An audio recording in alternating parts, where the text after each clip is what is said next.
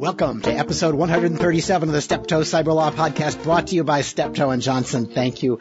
We're lawyers talking about technology, security, privacy, and government. Uh, and our guest for the day is uh, Frank Cilluffo, whom I have known really since the 90s, uh, the early 90s, I think. Uh, uh, he's now the Associate Vice President and the Director of the Center for Cyber and Homeland Security at George Washington University. Uh, um, and you were at CSIS when I first met you, right? That is correct, yeah. Yeah, well, quite I, some time ago. And and and, and I've been following your footsteps. Oh, it's uh, great to have you. Uh, uh, it's a pleasure. Uh, one of the nice things about uh, the uh, um, podcast is I get to invite old friends and catch up with them on policy stuff. So we're glad to, to have you. Thank you. All right. Uh, and uh, for the news roundup, we've got Michael Vatis, uh, formerly with the FBI and the Justice Department, now litigating out of our New York office, uh, and Maury Shenk, uh, uh, who is has been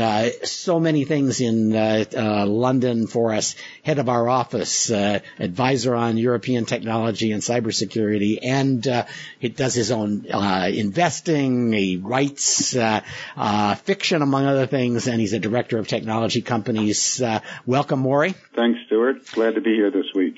Yes, uh, and um, I, I, have to tease you. Uh, Maury missed the last uh, one because uh, uh, he uh, was on daylight savings time, and we weren't yet. Is that right? no, we day, daylight savings time, and you weren't off yet. Ah, yeah, yeah, yeah. I, you know, I, I have. I, I spent a little time yesterday uh, kvetching about the loss of what I call daylight hoarding time. I always took the view that if you're going to set your clock back, day you want to set that clock back is late Sunday night. So you get the extra hour of sleep on Monday when you need it instead of Sunday when you don't. Uh, uh, and we would never change any of our clocks, which were all electric clocks and just kept keeping time until late Sunday night. And now, you know, my phone is yammering at me what time it is. My computer's yammering what time it is. It, it's all sort of gone over to uh, daylight savings time on Sunday when I don't need the hour. Um, and so I was really complaining there ought to be a local option to say to your uh, your phone and your computer, don't tell me the new time until sometime uh, a Sunday night. Now that that assumes you're not you don't have to get to choir practice, uh, but still. Uh, anyway, uh, I, I apologize for the rant. Uh, and Maury, why don't we jump into the things that we were hoping to cover with you uh, uh, last week? mainly the Privacy Shield litigation. There's now two different cases challenging the Privacy Shield, which of course is the agreement that is supposed to make it possible to um, export data from Europe to the United States. Uh, uh, what do you think of the cases? Well, there's no, we don't know very much what they say yet. They've been filed by Digital Rights Ireland, which was the entity be, behind the overturning of the data retention directive in 2014, and a French company called La Quadrature du Net, which means squaring the net. Um, the, the terms of the complaints haven't been released, although we'd assume that they're under Article 8 um, regarding privacy of the um, of the Charter of Fundamental Rights of the EU. They are direct challenges at the uh, General Court of the EU, the lower level of the European Court of Justice, unlike the Schrems case, which was a referral to the um, European Court of Justice. And that means the plaintiffs face the equivalent of standing issues. They have to show direct and individual concern. Um, so there's speculation that they may not get over that hurdle, uh, and it might take a while for these cases to progress, maybe through later referral of another case like Schrems. So, is there any then advantage to the folks who have filed this these cases? Is, uh, uh, do they kind of get the the court warmed up so that when somebody actually has a case that uh, can be referred, uh, they just get consolidated and keep moving? Well, I mean, if they get past the standing stage, the advantage is that they get it considered much more quickly. But they, I, I, I, don't see how they do. Well, actually, maybe they do. Maybe they maybe they'll do what the uh, uh, I think the Third Circuit did, uh, uh, and say, well, we've got this article from the Guardian and it's all complete BS, but uh, there it is in the Guardian. We might as well uh, assume that uh, all the communications that go to the United States are spied on uh, in mass by the United States government. But wouldn't that be what they'd have to do? I think so. I mean, I'm not at all an expert on ECJ standing law. Uh, I may, I think I'll get to know it better as these cases progress over the coming months. But I think it'll be that it would have to be similar thinking to what the U.S. courts have done. Okay. Well, the, the, the ECJ has set the standard for uh, deferring to BS articles uh, out of the Guardian. Uh, so, uh, uh, you know, I, I, suppose the lower court might just go along with it. Uh, to move along, the Congress has gotten involved in uh, FDA's Internet of Things security measures. Uh, uh, two congressmen who are on the committee that oversees FDA, uh, uh, uh, Diane DeGette and Susan Brooks, one Republican, one Democrat, have sent a long letter to the FDA saying, uh, uh, "How are you doing uh, regulating uh, medical device security?" Which you know is understandable since there have been two or three big uh, stories about uh, people hacking cardiac devices and insulin pumps and the like. Um, and they've said they want answers by December 16, which is fairly soon. It's not clear to me what what's what the two congressmen um, think the F- how well they think the FDA has been doing. They say kind of mildly nice things, and then express concern about whether FDA is, um, is really prepared to deal with cybersecurity issues. But uh, we're going to see more of that issue in the future, I think. Uh, uh, and the FTC has issued its business guide to data breach response, um, a more free advice from the FTC, but advice that you would ignore at your peril since they, this is the only way they make rules. Michael, uh, um, anything surprising in there? No, nothing at all surprising. I actually think it's it's pretty useful. Um, the FTC, in, in, contrast to things like the NIST framework, um, you know, the FTC tends to put out uh, very common sense, uh, simple to follow advice uh, in this field, and so I think this is um, is actually pretty useful. Uh, on the other hand, if a company hasn't already done these things, it's in it's in pretty dire shape. So uh, I think companies would be well advised to take a look at this and just make sure that they've done all the, the things that are um, set out. One thing I would point out is that the, the FTC includes in the guidance a draft notification letter to send to affected individuals, uh, and you know this sort of thing if companies don't follow it, there better be a good reason that they don't, since obviously if they if they have a breach and come within the FTC sights, first thing the FTC is going to do is say, why didn't you use our model guide, uh, our model letter uh, when you notified people? Yeah, because it's presumptively deceptive not to use the the, the, the bureaucrat's language. As long, you know, at least make sure you include all the elements. Yep. If not the actual verbiage. So, um, Maury, uh, the other piece of news that's just kind of come across the wires, uh, uh, and I, will tie it back to the uh, uh, Privacy Shield uh, attack. as far as I know, uh the United States has been sued like 15 times over the alleged inadequacies of its handling of uh, um, uh, the privacy of people who are under investigation, uh, and um, the uh, number of claims that the Russians uh, abuse human rights and therefore shouldn't be allowed to export data uh, to their territory, or that the Chinese or the Saudis or the Algerians is um, well zero. Um, and um, that's relevant in part because the Chinese are continuing to build their great wall of uh, uh, uh, net regulatory uh, uh, uh, statutes. they have a new cybersecurity law, which I think we've been hearing about it for months, but it now just passed. Is that right? Yes, it seems to have just passed in the last day or so. I, I, it's more than months. I think it's been talked about for a year or more, and it's a very broadly worded cybersecurity law that allows the government to control internet content, um, which they're of course to inclined to do in any event. And it um, you know, with the history of U.S.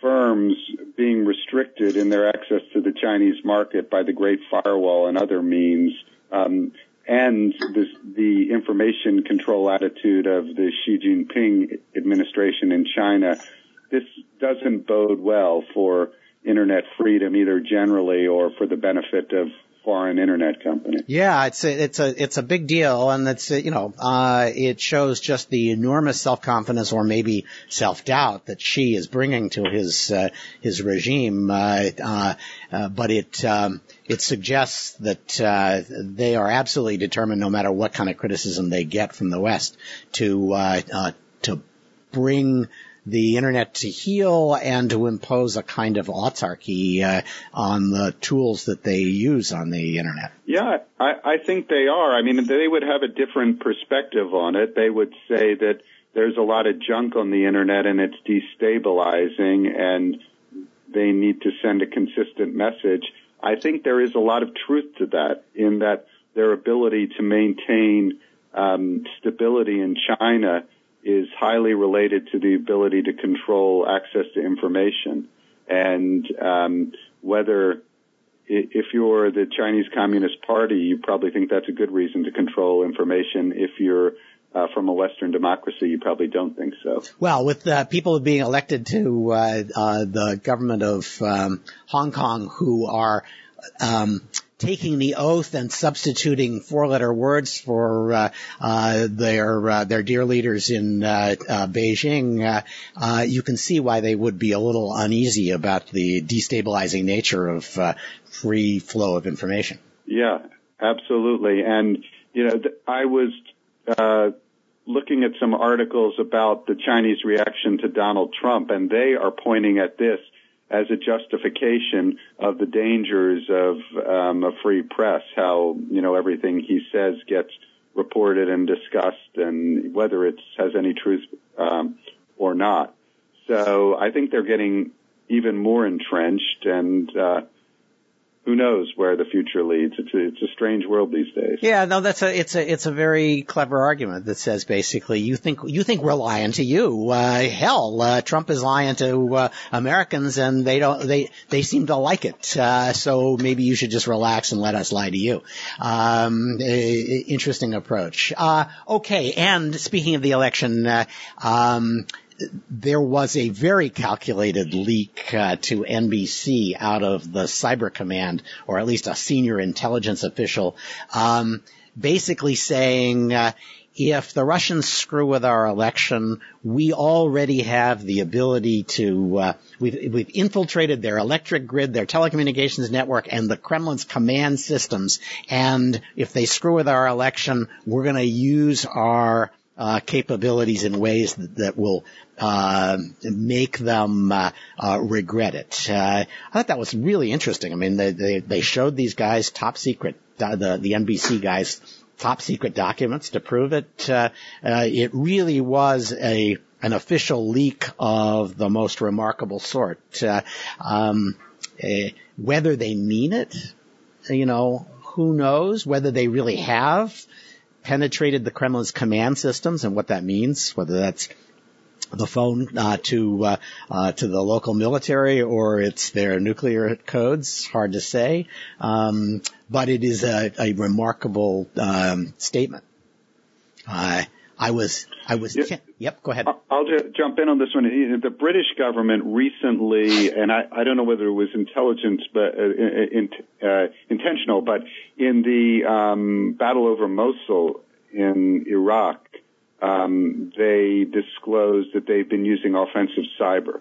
Um, so you're starting to see more and more of this stuff admitted. Yeah.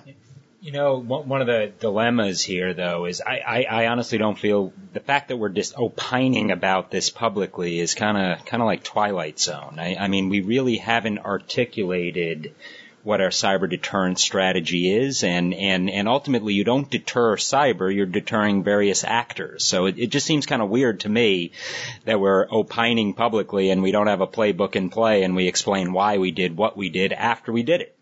So here is my theory about what our cyber deterrence uh, uh, policy really is. Uh, uh I thought I'd let Clint Eastwood uh, explain it. I know what you're thinking. Did he fire six shots or only five? Well, to tell you the truth, in all this excitement, I've kind of lost track myself. But being this is a 44 Magnum, the most powerful handgun in the world, and would blow your head clean off, you've got to ask yourself one question. Do I feel lucky? Well, do you, punk?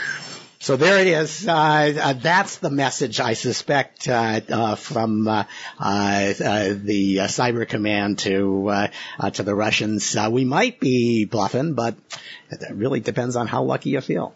Okay, and um, uh, I don't know, Indonesia has a new right to be forgotten. Uh, uh, the bank regulators are being breached. Uh, the DMCA has been updated kind of to allow uh, medical device hacking. Uh, Michael Maury, anything you want to comment on there? The Indonesia thing looked pretty narrow to me. It was a, a right to be forgotten if you had been had disadvantageous court proceedings and you had to get a court order to have material removed. So it seemed to me a lot less broad than what we've seen in Europe. Um, we'll see more of this, but this doesn't seem particularly notable to me. All right.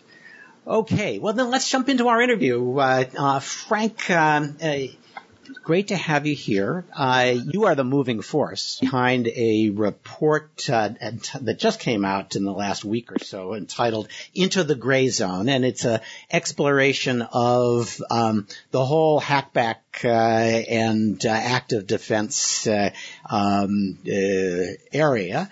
I was on the advisory panel, uh, but not uh, one of the chairs responsible for writing the report. And I mostly disagree with the big chunks of it. Uh, um, but I thought I'd uh, start out just saying, what did you look at and why? And then what did you conclude?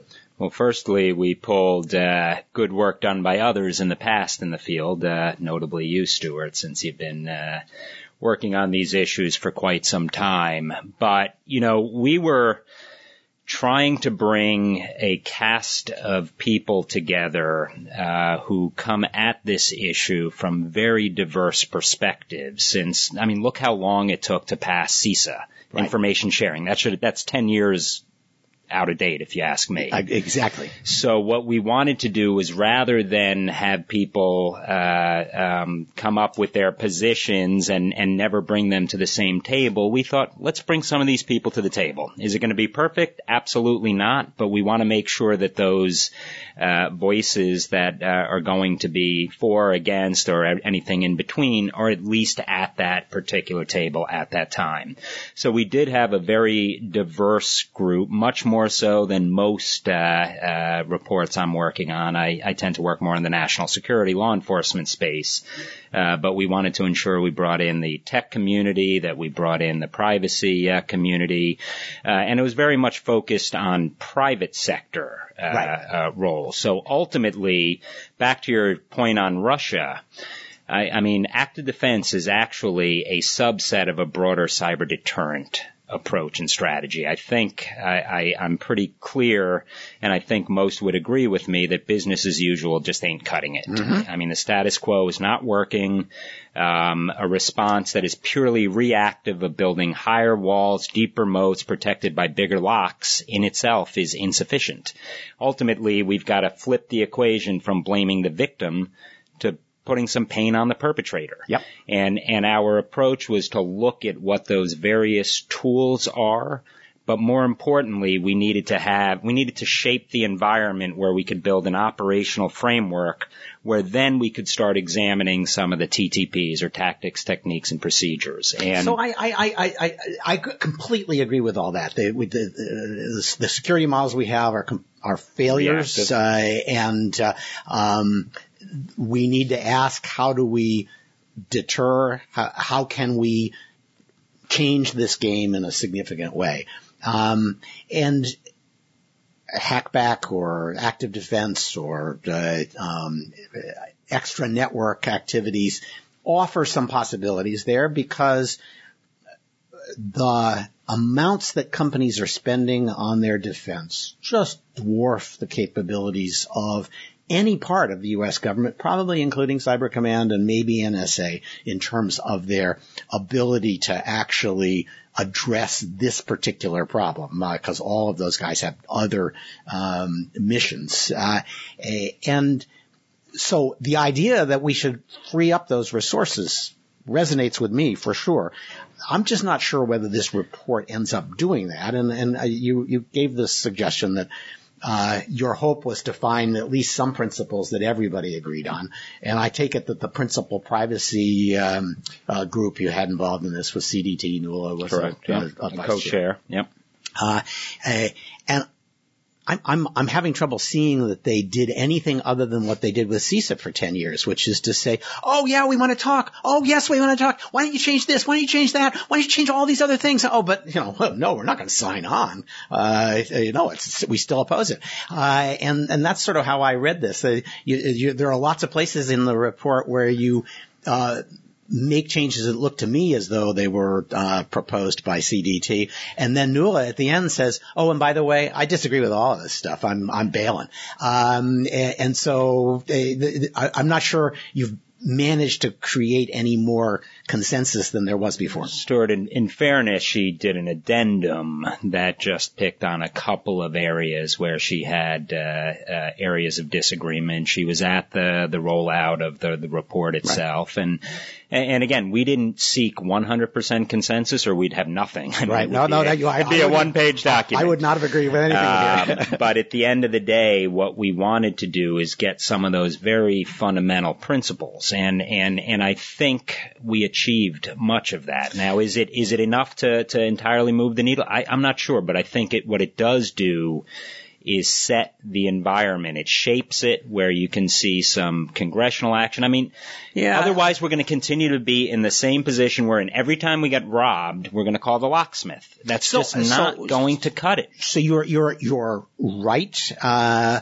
I'm I fear that the the the, um, the folks that genuinely wanted to make some changes here got sold a bill of goods. But let's let's dig into the actual active defenses you talk about, because uh, uh, I think that's where the heart of the report Absolutely. is, right? Uh, and you kind of put things on a uh, continuum. Um, uh, these are all um, gray zone uh, activities or technologies, as as you put it. Uh, some lighter gray, some darker gray, and if you started from the lightest gray, it would be honeypots where people uh, essentially create something inside their network that is a fake network in the hopes of uh, slowing people down and forcing them to disclose that they're uh, in in the network. Um, uh, tar pits, uh, which is really just a way of slowing, slowing them down, down, in a honey pit, uh, yeah. honeypot as well. Uh, hunting on the network, which I think is basically you you're pretty sure somebody's there and you're setting traps, you're looking for their activities, you're looking for their uh, uh, the credentials they're using and the uh, tools they've left behind. And those are all, I would say, on the light gray yep. area, as yep. you put it. Uh, uh, then there's beacons and dye packs and white hat reconnaissance, which is sort of medium gray, maybe you can use those that you say. And beacons and dye packs are essentially pretty similar. They are tools that you would put in your sensitive documents. So if they are moved off your network, um, there is some effort, some capability for either the uh, file to call home in some way, mm-hmm. uh, or uh, for the file to um, engage in some activity that signals its presence on the network so it can be found. Uh, uh, the way a dye pack blows up on a bank robber when he's running down exactly. the street, and, exactly. and now he, he's he's running around with red dye all over him. It's kind of hard to hide. uh, and um, and then finally, white hat reconnaissance, which you say is well, that's that's going, good guys going out into bad neighborhoods looking for evidence of uh, what the criminals are doing, what tools they're using, what stuff they've stolen, etc. Uh, and uh, those you say, oh, that's close call on some of that stuff. And then the things that, that you say they shouldn't be doing is what I would call uh, return live fire, right? Uh, you you have attacked me, I'm going to shoot back at you and and and and take down your uh, infrastructure, uh, which I don't think anybody is really suggesting. Mm-hmm. Uh, and then data rescue, which I have occasionally advocated, which is uh, following your data after it's been exfiltrated, maybe in a matter of seconds, uh, to where it is initially stored in the hopes that you can get it back or re-encrypt it in a way that renders it useless. But that requires that you go to whatever the next hop in the exfiltration of your data may be, and that's not your network, that's somebody else's. Yep. So, um, why don't you tell we me? We did reverse engineer the kill chain too to try to get a sense each step of the way where active defense measures could be deployed or employed. Mm-hmm. But, but I think, Stewart, you, you laid it out just right. I, I mean, at the end of the day, we did look at a whole host of tools, many of which are available now but many companies are uncomfortable using them because they feel that it may transcend uh, and are being advised against some of that. I would imagine if you're advising a firm, maybe a little different, but some of your colleagues may have a different perspective. So what we were, do you, are we, there really we people, look, are there really people who say that you can't use honeypots on your own damn? No, no, no. Honeypots, yes, but in terms okay, of so beacons, that's not, that's in not, terms doesn't of belong in the in the that's in the light all. gray, light gray. Right. So, um, so it, it, but I mean, Once it leaves your network is where there's debate. Let me tell you why my and I don't know what your network that. is anymore right. with the cloud. That's where it gets really yeah. complex. Uh, yeah, maybe maybe in a good way, but uh, um, yeah, you're you're the report says if it's in the gray zone, there's all these new regulatory principles that ought to apply where you've got to stop and think 16 times, be, you know, turn around, kiss the Blarney Stone, uh, uh, and then you can use gray zone technologies. Doesn't, doesn't, doesn't that mean you've put more regulation on what people do inside their network if it's a, one of these gray zone technologies? Actually, I disagree with that. I mean, I, okay. I always I agree with so. kissing the Blarney Stone, but, uh, but the reality is this. I want it to be simple for companies to feel confident that they can move out in the directions that we're suggesting. And, and, uh, you know, from some of our interactions, we had a number of very significant and senior financial services companies who have exposure globally. And they were very comfortable, uh, very uncomfortable with some of the initiatives that I think should be par for the course. So one, what, just one thing on the spectrum of uh, tools that we laid out. So we also tried to define at what point could government intervene. So even hackback, by the way, we didn't say no to that. We right. just said companies shouldn't be doing right. that short of uh, government interaction. So at what stage, for example, there have been a number of uh, highly successful botnet takedowns that if uh, that have included U.S. companies, right. international companies, coordinating with the FBI, Europol, and other bilat relationships in the law enforcement sense. If they tried to do that on their own, obviously there's a, a huge potential for blowback. So what we were suggesting is at what point do you call and, and, and our hope, maybe it came out wrong, our hope is actually to have fewer impediments to being able to lean in that direction so people don't have to second guess them every step of the way. Let's make that uh, par for the course. And that was actually one of the things that Nuala said, oh no, no, no, no, this, is really dangerous and we should be rethinking the whole idea. So she did have an addendum and I, I highly recommend that people actually check out the report itself and, and read her addendum. And, and, and you know what? I, I respect the position she has. Obviously, uh, we I know this is, this is just the same crap CDT has been peddling for the last 10 years. Uh, security is a great idea in theory, but any particular thing you want to do to get to make the network more secure is probably a violation of privacy, and we're again it, and we'll be again it for 10 years until it's out of, 10 years out of date, and that's, that's what they did with CISA, and that's what they're going to do with this but, stuff. But Stewart, my, my hope is if they're at the table, and, oh, they're uh, always at the table. That's their whole uh, reason for being is they, they sit at the table, they, they, they throw suggestions at you, they raise obje- uh, objections, they try to get you to compromise, and then they walk away from the table at the last minute.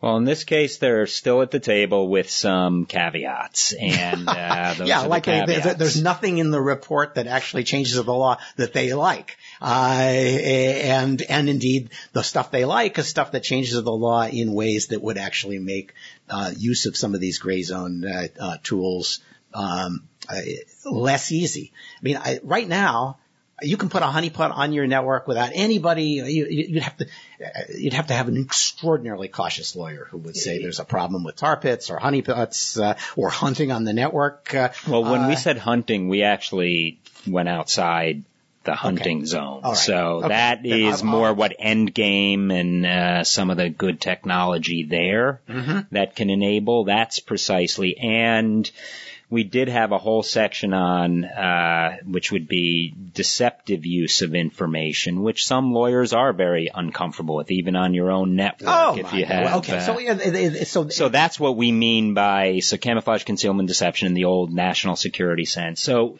when you really get down to it, we're trying to get an intelligence-led response that's smarter. I, I kind of feel like cyber is where counterterrorism was in 2003. We have a lot of great capabilities, but they're not integrated. We don't have the synchronization of the various authorities. In the CT sense, it's mostly Title 10, Title 50.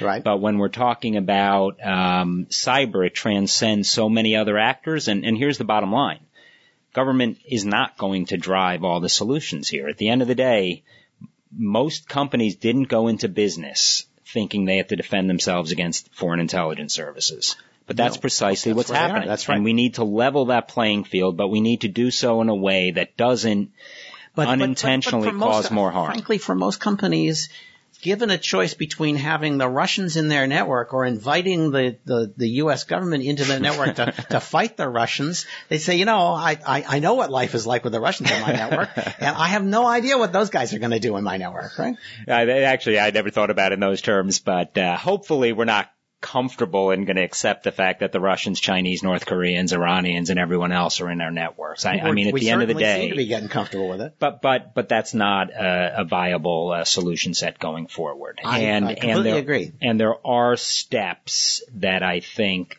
can currently be taken that aren't. And I think what we need to do is build an environment where people don't have to second guess every step of the way that they can lean forward. Now we're, we're not suggesting random hack uh, shooting back Right. at, at nonstop. I mean, think of it as more suppressive fire where you're protecting your own entity or take football.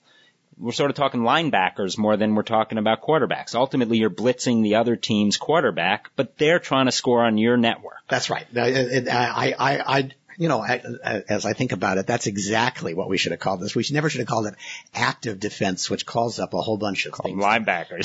Yeah, we should have said just we we need more linebacking, uh, uh, uh, because that's exactly what you're trying to do. You're trying to screw up the other guy's uh, and game get in their decision making chain, make force them to make mistakes. It's it's very similar to counterterrorism in that respect. So um, Disrupt the decision making here's here's my basic problem with even the things you put in the medium gray zone. I think you could do those under current law. Uh, if I put a fake document on my network, if I put a fake network on my network, if I put a document on my network which when moved will will say, "Hey, guess what? I've been moved."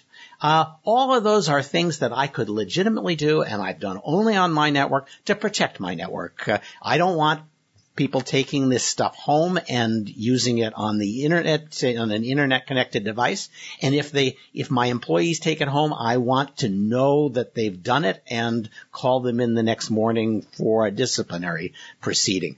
That is a legitimate use of beacons that has nothing to do with attacking the Chinese. Uh, and uh, frankly, uh, I would defend anybody who used a beacon, who properly uh, papered the use of it for that purpose, uh, uh, and then who discovered it wasn't an employee taking it home, but uh, uh, the People's Liberation Army. Uh, uh, and I don't think you can be criminally prosecuted for having put something on your network that some thief steals and who then suffers harm to their network. Uh, Stewart, I agree with that 100%. I'm not sure that everyone feels confident enough. Certainly not on well, and that I have second I have stage. no confidence that if you ask CCIPS in the Justice Department, as you suggest, you to give guidance, that they're going to give guidance that helps. They're going to give, they've been giving guidance for the last 20 years, which said, this is illegal and immoral and probably fattening and don't do it.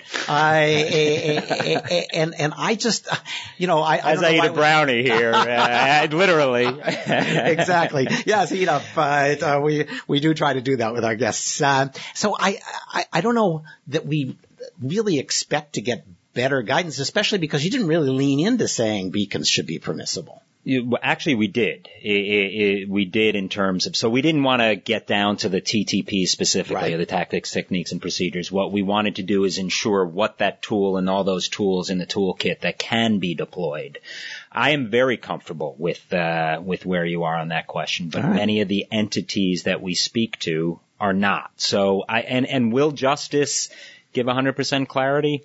It's all going to be episodic and situational anyway. But here's the here's the reality: the the threat environment is hitting a tipping point right now, where I think some of the questions that uh, people would err on the side of do nothing are recognizing that's not that's not a feasible outcome. And, and when it comes to intellectual property theft, I, I mean that is Right. the future of our economy. That is our innovation. A giant sucking sound. And uh, there's a giant sucking sound. It's starting to have impact, Yeah. a real bottom line impact. I think that the, the Chinese just showed off their great new stealth fighter, which uh, uh, uh, incorporated looks very all of our similar to other fighters, Exactly. doesn't it? So, so I, I think that you have to also keep in mind that five years ago, when you were a Paul Revere on these issues, and you were way out in front of others, people, the average person couldn't relate to the Mm-hmm. threat environment. Those of us in the community could.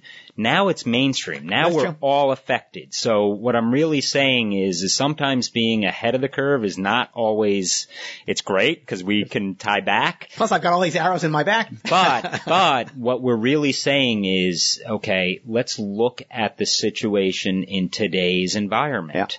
And I do think um, you're going to get uh, uh, justice officials recognizing, and they, and, and even when they came to brief us, these were all Chatham House, so I'm not Right, going to get into right. any specificities, but they had their not sure if it's gray or not gray, and and I think that a convincing case um, Okay. could, could So persuade I- them. But here's the thing. Here's the one thing, and this comes back to the Russia example you were talking. We cannot let episodes define policy. Mm-hmm. So one thing I don't But want. don't, don't they always define policy? Isn't that? They do, but Yeah. let's get it. Let's get out in front of this, and and whether it's Russia hacking, we should have had a deterrent strategy, articulated playbooks in place, and we should have been acting. Same with active defense. I don't want a well-intentioned cowboy taking down a server in Beijing, which could cause an escalation, which pushes all of us back. Where even what's gray So, now will be black. You, you, you, you, you say that, and then you, you, um, make the, uh, statement, which I'm not actually sure is completely true. This is all very, uh, dark, uh, um, uh, in terms of understanding what really happened. But you say that Google in Operation Aurora, when they were attacked and they clearly discovered that the Chinese were in their network, uh, went on to a Taiwanese uh, server and got information about their their attackers. Uh, uh, and there's a suggestion here that, well, oh boy, you know, uh, that could have caused a major international incident, and we ought to get the State Department to weigh in on. Uh, well, you know what they're going to weigh in on? They're going to say, oh, don't do that; it would complicate our jobs. Um, so uh, the uh, do you really? I mean, they, they if they did that, or if they did it more likely, is my guess, with the permission of the owner of the uh, the, the server, would uh, we haven't seen any international repercussions. Uh, the international repercussions are all in people's heads. They're a reason not to act uh, because there might be repercussions, and I wonder if we shouldn't. Uh, wait until we actually see a couple of repercussions. I mean, the Chinese and the Russians have been telling us that their mali- their cyber militias are out of their control, and when they shut down uh, uh, networks and websites in the United States or uh, uh, the Baltics, uh, it's just a shame, but it's people's justice. I don't know why we couldn't say the same about uh, somebody uh, who went into a, a intermediate server to get information on their attacker. Uh, Actually, I think you bring up great set of points. So, so for for fairness, uh, our State Department recommendations were not to make sure state can be in the position to veto and say no. It's actually to enable some of the relationships with law enforcement entities. Mm-hmm. It's to enable that the private sector has a voice in that as well. So to to your point, I, I mean, the reality is, is any nation worth their salt is not going to send the muddy footprints back to their headquarters. They're going to use proxies to do their bidding.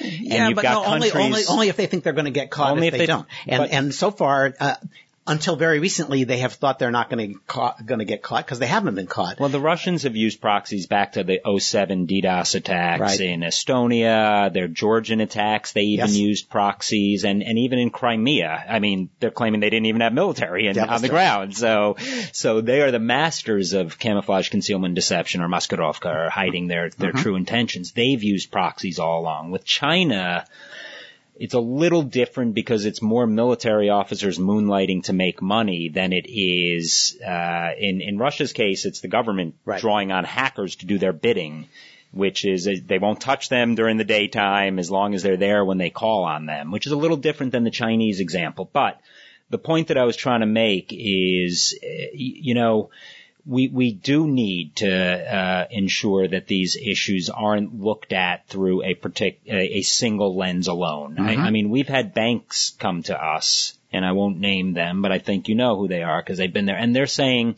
you know, I don't want to have to worry about 17 different laws on this, and if I do this, that, and the other thing, am I going to be breaking this law even though I'm uh, uh, uh, in a very comfortable area domestically? So what we wanted to do is at least ensure that you can, that those voices are heard. And, and maybe I'm the optimist and you're the pessimist and I've been told the pessimist is an optimist with experience, but I'll, I'll stay optimistic on this one that maybe State Department actually could be part of the solution here where they can at least enable the environment where we can act. Cause here's the bottom line if you've got virtual safe havens, if we don't have extradition treaties with the vast majority of the hackers in Russia oh, we, and we, or we China, will. I mean, that's it, why we need everyone else to be part of that equation. That's I mean, precisely what we're saying. And if we can bite them off where they're connecting, that's the way to do it. Hit them off where we can. So uh, yes, I, I, I, think that's right. But this, you know, cyber insecurity in the United States has been a great thing for the Russians, a great thing for the uh, and it's Chinese. killing us. And time to change exactly. that. Ch- so, so change the equation. But there's no reason why they should ever uh, diplomatically agree to restrict a tool that has been uh, very much in their own interest. But if we don't have Japan, if we don't have uh, uh South Korea, if we don't have some of the actors who are the primary victims mm-hmm. of some of these acts in China's case, or in, in, if we don't have all the Baltics, I mean they're with us. They're basically the sixth eye when you talk Estonia and others. But what I'm saying is, is in addition to the perpetrators, which isn't my primary focus. It's looking at what other countries are affected by this, and then because um, ultimately that's where we're going to be able to have. Uh, and it's the same with law enforcement. I mean, that's where we ultimately are able to have greatest effect. So I think this is maybe where I dis- do disagree with the, the report. You assume that uh, the U.S. government is with you and all the agencies of the U.S. government are going to get on board and that the Justice Department, in contrast to the la- experience of the last 20 years, is suddenly going to say, what can we do to help people uh, move into the gray zone? Uh, I do think, and, and, and that the State Department, despite having said, uh, gee, if you were to launch an attack from a uh, server that is outside the United States, you'd probably be violating the rights of the neutral country in whose server the in whose country the server is located. So you can't do any attacks on uh, people who are attacking us except direct from the United States, mm-hmm. where they're easily foiled. Um, that they're suddenly going to get religion on this, or that NIST, NIST, which is you know they, all they do is standards. They sit around and say, well, what do you think? Uh, and now they're going to uh, uh, suddenly get on board and say, how can we develop standards that will enable uh, um, great use of gray zone tactics? I just don't see it. Uh, uh, I'll, I'll see that. I, I mean, I did come with a good governance good government right. mindset and and I still lean in that direction. But you're absolutely right. At the end of the day, it's going to come down to what's practical and um, and and and ultimately, um, we don't always get good policy coming out of that sausage making process. So, but if you're not if you're not at that table making that argument, you're going to get eaten by the table. Well, fair right? enough. Fair enough. They, they, they, we need to bring them to the table in a position of weakness so that they will actually do what they should do. Uh, and companies, if they collectively come together, I think have huge power. So just look, so, so you're familiar, I know you are, but maybe some of your uh, listeners aren't. Section 9 designated companies, the most critical of our right. critical infrastructure. So that would have debilitating effect on our national or economic security.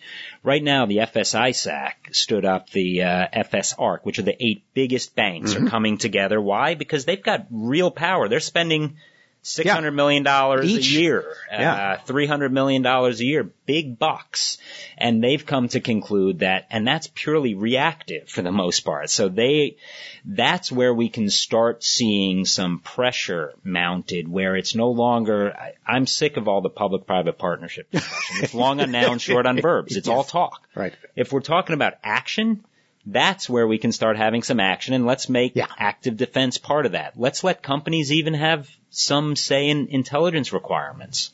So I, I the cloud, 20 seconds on the cloud, the fact that most of these alleged um, other networks are running on Amazon and Google and Microsoft networks are really part of American networks means that uh, all this CFAA worries, oh, am I on somebody else's network or not, uh, can be wiped away by saying, yeah, you're going onto another part of the Microsoft, of a Microsoft network. And if Microsoft's terms of service prohibit certain kinds of uses and allow them to take action against people who are using uh, the cloud for criminal purposes, suddenly all the worries about how am I going to do intelligence sort of go away and, and you Now just, you're you the just... optimist and I'm the pessimist. yes, you, you make that case and it's the right case to make. But is it ultimately going to be envisioned that way? I, I would agree with you 100%. I don't know what my perimeter is anymore. And most of our defenses are based on um, old Maginot Line kind of perimeter mm-hmm. defenses. That's just not cutting it. I think we can all agree on that. But the question is, when technology does start blurring all of that, I would agree with you, but will everyone else uh, ultimately? Well, I, I, I, I, guarantee that uh, uh, Nuala will not. Uh, uh, but uh, actually, Nuala's been the most. you get some of the other privacy, and you'll get a very different. Oh, absolutely. but that's just that's just part of the good cop bad cop game. all right. Um, so, last question. Uh, where does this go from here? What are you, what are your plans for this? Uh, I know you got some foundation funding to, to put together the report.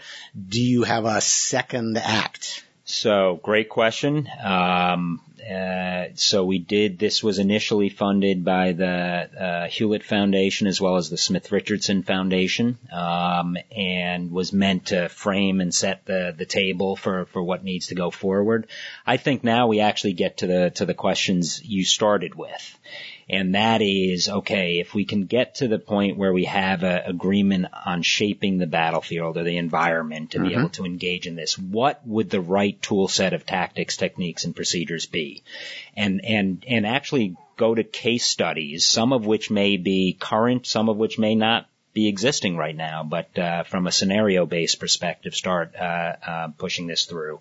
The good news is, is this report we're getting a lot of uh, um, requests for. Um, uh, presentations to congressional committees. We're getting a lot of requests from the executive branch, but most importantly, private sector actors. Mm-hmm. And and I think what's changed in cyber in the in the many years I've been looking at it is this is no longer a footnote issue. Right. This is front and center. So you've got CEOs at, at, at very senior levels ready to act and let's make this part of that action uh, plan. That's that's the hope. Well, tell them to call me. We'll skip Congress. I will tell them to call you too. and we'll and we'll just we'll just I go called do you. By the way, you were the first person. Yeah, I yeah, called. no, I, I, I you, you, were perfectly fair, and uh, I just, uh, uh, you know, uh, real life in, intruded on my efforts to uh, uh, to do battle with Nuala on the, uh, uh, uh, the the text of this thing. So, uh, Frank, thank you so much. It was a pleasure. You're a great sport, and uh, uh, you've done great work by bringing this attention this uh, issue issue further to the attention of the American people and Congress and the government. So uh, uh, it's a great pleasure to see you. Well, thanks for the great work you do on the pad podcast and and beyond. So thanks for the opportunity, Stewart. All right, uh, and thanks to Michael Vatis and Maury Shenk for their contributions. Uh, you know, we're open for uh, comment and feedback. Uh, if you don't like uh, what I say, or if it uh, intrudes unduly into your safe space, send mail to cyberlawpodcast at steptoe.com, or, or leave us a review, preferably five stars, on iTunes or podcast aggregators that handle. Um, uh, Android uh, uh, podcasts. Uh, this has been episode 137 of the Steptoe Cyber Law Podcast, brought to you by Steptoe and Johnson. Uh, coming up, we're going to have a post-election uh, analysis of where cyber stands today, and you know if one candidate wins do you feel lucky punk may well be the uh, motto for the entire uh, session. We're going to have Paul Rosenzweig, uh, uh, who used to work with me, and Shane Harris come on and talk about what the election means. Uh, uh, and then after that, we're going to have Steve Weber and Betsy Cooper from the Berkeley Center for Long-Term Cybersecurity uh, talk about some of their new reports. Uh, John Markoff, who has a book on uh, um, artificial intelligence uh, called Machines of Loving Grace, uh, and who's covered these topics since the 90s in Silicon Valley, will be on. And then Scott Charney of Microsoft, uh, and maybe I'll ask him how he likes the idea that um, his network has swallowed the internet and we don't have to worry about CFAA anymore. My guess is he won't think that's a great idea. Uh, we hope that all of you will join us as we once again, in those episodes and others, provide insights into the latest events in technology, security, privacy, and government.